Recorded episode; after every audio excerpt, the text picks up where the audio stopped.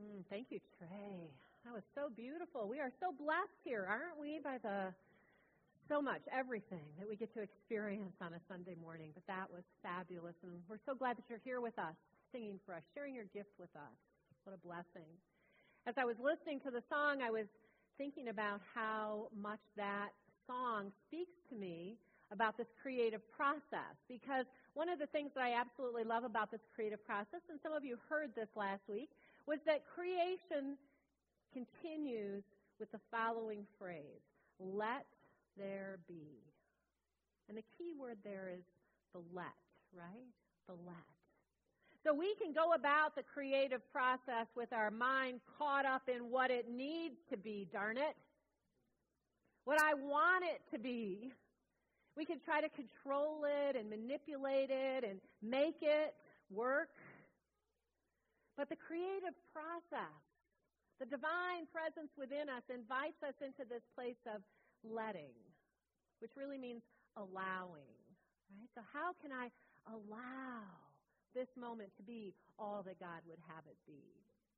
We began last week with our um, focus on let there be light, right? And so, in that, remember uh, the light that is created here in that moment of let there be light is not the sunlight, right? It's not the starlight. It's not these lights that we see shining. It is that internal light, that internal light that is God, that is in the midst of all of creation.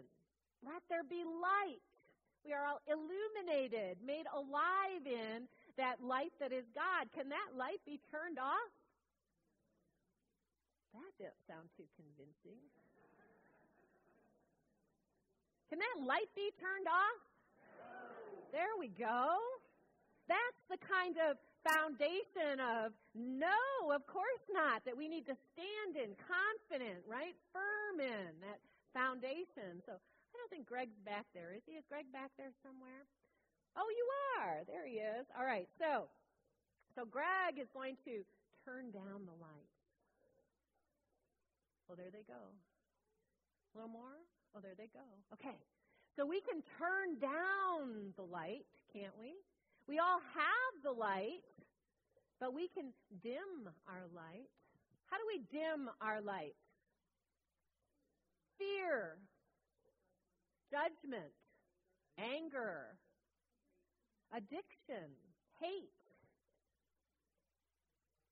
control, unforgiveness, laziness, forgetfulness. We can dim our light, can't we? We can't make it go completely out because that's the essence of who we are. The essence of creation is light. You cannot turn it off. You can only dim your light. We can also raise our lights. There they are. The light is raised. And so what do we what do we raise our light with?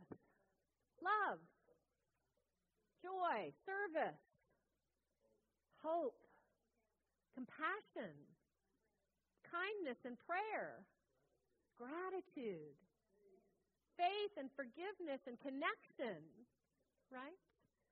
So I hear it. You know. You know how to dim your light and you know how to raise your light. Thank you, Greg. That was so well done. and whether you dim your light or raise your light will depend on the second day of creation, and that is where is your foundation of faith? So let's look at what Scripture tells us on the second day of creation. What is it that happens? And God said, Let there be a dome in the midst of the waters, and let it separate the waters from the waters. So God made the domes and separated the waters that were under the dome from the waters that were above the dome. And it was so. God called the dome sky, and there was evening and there was morning the second day.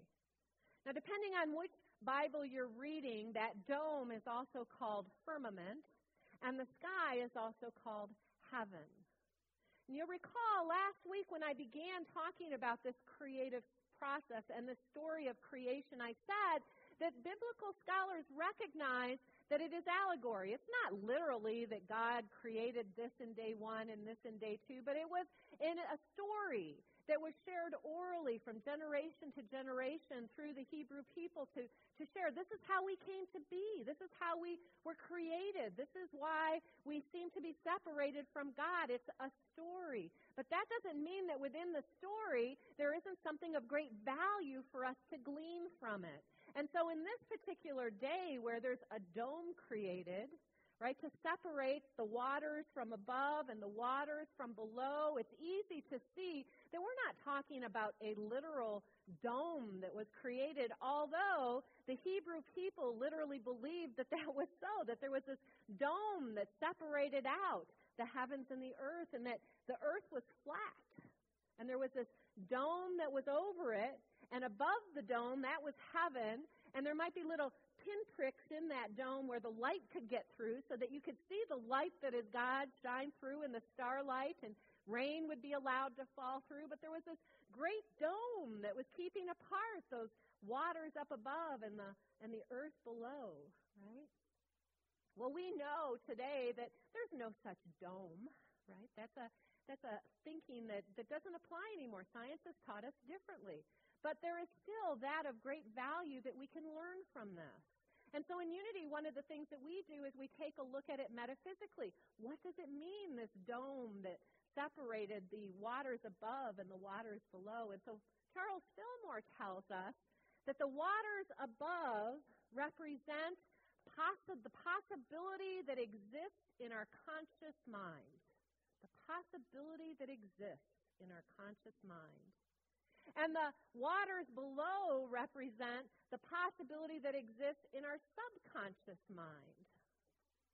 And the dome, the firmament that separated the two, is a the, the what um, is called in Scripture heaven, also called the sky, but in some readings it's heaven. That that firmament of heaven, Charles Fillmore tells us, is a consciousness of truth. So we can stand in the place of possibility as we center in a consciousness of truth and bring together the possibility in our conscious mind and the possibility in our subconscious mind and together stand firmly in the truth and that begins to build this firmament of faith in what's occurring. So let's give a couple of examples. You know, when we get a divine idea, that let there be light, that aha moment, it's when we have received in our mind this divine mind idea. And I shared with you last week that as a community, we received this divine mind idea through the marketing team to have our gourmets for God, right? And so all of you participated in that, and there was following through, trusting in the possibility of what it could be, and as a result, we raised over $5,300. Yay! And we get to have fun and do things together in the process. It's just a beautiful thing. So, Kristen, who's in charge of the marketing team, asked Kathy to have our office angels call everybody last week and tell everybody we needed to get the money in by today, by May 6th, right? Okay, so here's our possibility. And then problem consciousness is also there, right? So I had a question this week and it was offered jokingly, but nonetheless, the question's there. Wow, are we in such bad shape financially as a church that we need the money in by this Sunday? No. no. We are standing on a firm foundation of faith in our prosperity consciousness. It's why we pray Monday through Friday. Remember what will raise the light is prayer, remembering the truth, centering in possibility. So Monday through Friday at 8 o'clock, we have a prayer call where we affirm and know God as our source. So this church is, is thriving. It's wonderful. Financially, we're doing fine. Keep it coming, but we're doing fine, right? but we don't want the office angels to be having to, for the next six months, chase after money that needs to come in. And so, for that reason, we are in that possibility of all the funds coming in today so that we can stand firmly on this foundation of faith that all that effort is done and all of you are off having fun and Kathy's not going crazy in the office trying to make those funds come in. All right, that was how am I going to weave that into my Sunday talk? there you have it. I want to share a more personal story about building on that foundation of faith, building on the possibility, standing firmly in the consciousness of truth, no matter what is occurring in your life, right? So when da- um, Gregory read the daily word today, in the daily word was that we needed to have faith the size of a mustard seed, right? That comes from Scripture, from Jesus, who said, if you have faith the size of a mustard seed, you will say to this mountain, move, and it will move. Now, this is an example, again, right, of metaphor. Not that we're literally going to move a mountain, but that we all have mountains in our lives, mountains of things that happen in our lives, right? And that if we stand firmly on this foundation of awareness of God and this consciousness of God, if we stand firmly in that, then we have all that we need. That seed has all that it needs to become a mustard plant. I personally like the image of the acorn, right? It drops to the ground in the fall, this acorn. And if it is watered properly and nourished properly and gets the right amount of sunlight, if everything is perfect for that seed to sprout and grow, that acorn becomes an oak tree. And that oak tree can become an oak forest from one seed. All the potential and possibility that it needed to become an oak forest is available in that one seed. The oak tree doesn't try to make things happen. It simply allows that process to unfold in through and as it to become this mighty oak tree and then a mighty oak forest. And within every situation and circumstance that is our life, we have this seed of possibility, of potential, that all that we need in that moment is available to us to bring forth the good that is available to us in this moment. So last week, I shared with you this story about how I questioned whether I created a house fire back in 2001. December 30th of 2001, when my house burned down, it was a blizzard, and I lived in Ashtabula County, so lots of snow falling, and it was the middle of the night, like 3 o'clock in the morning. And there were a couple of guys in a truck who were going around uh, cleaning snow, snow plowing driveways because of this blizzard that was going on. And it just so happened that these two guys who were plowing driveways happened to be volunteer firemen. And it just so happened that as they were plowing these driveways, they had their window cracked a bit. And so as they drove through our neighborhood, they could smell smoke but because they were volunteer firemen, they knew that it was not smoke from a, a um, fireplace or a wood stove. They recognized that this was smoke from a house that was burning, even though they could see no evidence of a house burning in the midst of this blizzard. And so they drove uh, back and forth, trying to identify where is the smell coming from, where is the smell coming from, until they finally identified our house. And when they pulled in the driveway, it just so happened that one of the guys who was in that truck was the nephew of our fire chief. And so he immediately got on his cell phone, called his uncle, and said, "We've got a fire here in Austinburg. You need to you need to get people coming. Let them know where the fire was taking place." It just so happened that as the fire chief was trying to get out of his driveway, he got stuck. So he said, divine idea, I need to call in more fire departments and ended up calling in two of the neighboring communities to come and battle this house fire. So now three fire departments showed up. Right? It just so happened, because I don't always make my bed in the morning, but on this particular day, before we left to go up to Michigan, I made my bed. So that when those two men broke into our house came to our bedroom first, found our bed made, they were able to discern correctly that there was nobody in the house. It was like 3 o'clock in the morning, nobody in the house. When we got that call at 5 in the morning, I didn't know. I didn't know what was left of my house. I only knew my house was on fire. And as my mom yelled that up the stairs, my kids who were laying there sleeping woke up and heard this and, of course, went into their own reactions. And in that moment, the first thing that I said to them was, It's okay. We are okay. all of that, it's just stuff. We are okay. And I was able to say that to them and be there in that place for them. But then, after they were calmed down, I went into my bedroom and very naturally, very reflexive, reflexively, as I shut the door, I dropped to my knees. I turned back to God. I established a firm foundation of faith. I remembered the potential and the possibility of this moment. And I simply said, God, give me the strength Give me the courage.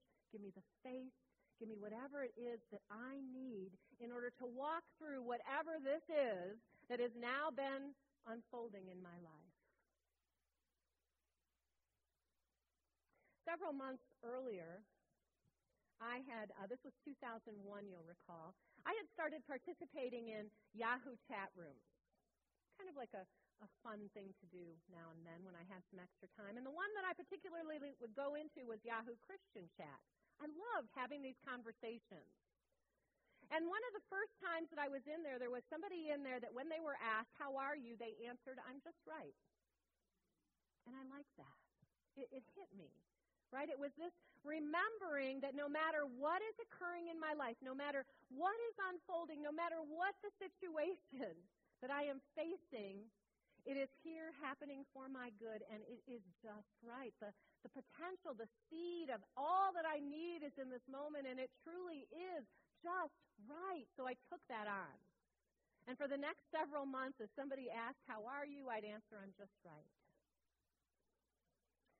So the day after our fire, Gary and I were in our hotel room and we were reading the paper, and on the front page of the paper is an article about our house fire.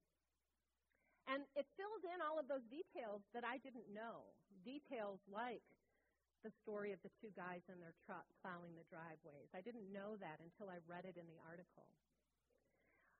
By the time we got back, I should, I should let you know, by the time we got back, an eight hour drive later, I got back to my house to find my house was still standing.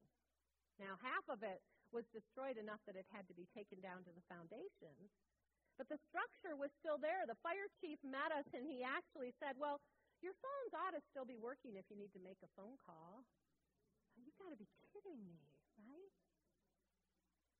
So my house, it really was still standing. I saw all those details in the paper. The last sentence, the last paragraph of this article, the reporter asked the fire chief, So what could you say about this fire?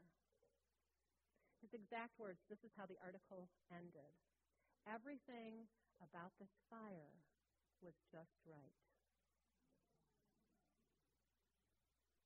And I knew, I knew with a, without a shadow of a doubt that God and God's Spirit and God's plan was at work in, through, and as it all, even as I was facing months of dealing with this house that had burned down. And this is what we all get to remember when we're going through these situations in our lives, no matter what the situation is a health challenge, a financial challenge, a relationship challenge, a money challenge, fill in the blank challenge, whatever it is. Remember, the first step is to turn back to God, to remember there's light here. But the second step is to firmly establish ourselves in this foundation of faith to recognize that within whatever is happening here, all that I need is available to me. The seed potential is available to me. And now it's up to me. Am I going to turn up the light or turn down the light? Am I going to get caught up in the fear and the worry and the doubt and the concern, or am I going to remember the truth that here where I am, God is? And good is unfolding. I can't wait to see the good that I'm going to experience from that always a choice. Eric Butterworth, and I'll, I'll, remind you, I'm using as a basis for this series Eric Butterworth's book, The Creative Life. Eric Butterworth tells us in The Creative Life, let me get the right bulletin. That was it. He says, God was not more centered in Jesus than in you. Take that in for a minute. God was not more centered in Jesus than in you. Have you ever had that thought? Well, I'm not Jesus. I don't know God like Jesus knew God. If I were Jesus, maybe then, right? God is not more present to Jesus than he is present to you. You have faith. You're born with faith. Faith is one of our powers. The question is, what are you placing your faith in? Fear, worry, doubt, concern, anxiety, depression, hopelessness? Faith. Or possibility, hope, love, creativity, joy, possibility, imagination, faith. Your choice. God was not more centered in Jesus than in you, then how come I'm not experiencing a relationship with God like Jesus did? Well, how about this? Jesus was centered in God, while you and I are more likely centered in levels of limitation. Jesus knew I and the Father are one always and in all ways. But how quickly we move from that center and move to the problem rather than remembering that there is this possibility present in my conscious thoughts, there is this possibility present in my subconscious thoughts, and centering in a consciousness of God brings those two possibilities into expression right here, right now. Firm foundation of faith. He goes on to say, in fact, we might consider this a definition of faith. So take this one. Centering your consciousness in God, resonating with the frequency of divine energy. You don't need more faith. You have all the faith you need. But where's your faith directed? Like that rheostat on those lights, is it directed down to fear, separation, worry, or is it directed up? towards God, towards possibility, towards hope. You don't need more faith. You just need to put your faith towards what it is that you know is the truth, the firmament, the firm foundation of faith. Well, we know that I know that I have to practice this. I can come through, and maybe more of the story will be revealed as we go through this series, but I can go through something like the miracle of that fire and I can forget. We can go through these moments and have it clearly. I got it, I got it now, and we can forget. So we practice and practice and practice. And so, our practice, who's going to join me in our practice this week? Yeah? Okay, good. At the start of every day, I want you to picture a rheostat. So, a rheostat is that knob that that Greg described, right, where we turn it up or turn it down, the lights, turn it up or turn it down. We're going to imagine a rheostat. And when you push the control up, the light in the room is increased. When you push it down, the light is decreased. So we're going to use that and imagine that this is the way your mind works, that we have the power to increase the light or decrease the light. And we're going to imagine in the morning that we are here to increase our light today, to see in our mind's eye that rheostat adjusting, lifting us up into the possibility of this moment. And in that way, as you begin your day in that way, you establish firmly a foundation of faith, which will be ready to carry you to the third day of creation that we'll talk about next. So before I end here today, I want to say that these divine mind ideas enter into our individual minds. Oh, there's some light. And into our collective minds. Oh, there's light. And one of the ideas that entered the collective mind of Unity Spiritual Center through Eileen and Jack Burns was this idea to build this beautiful labyrinth that we have out back. How many of you have enjoyed walking the labyrinth before? Look around. Look around, Eileen and Jack right? Now, I can tell you that I go outside uh, uh, almost any day, any time, and somebody's out there walking the labyrinth. And it may not even be any of you, it may be somebody outside of our community. You have no idea how you have impacted people here and out there. And so a couple of years ago, Eileen and Jack moved. They left our community physically, but not spiritually, not mentally, not, they're always with us.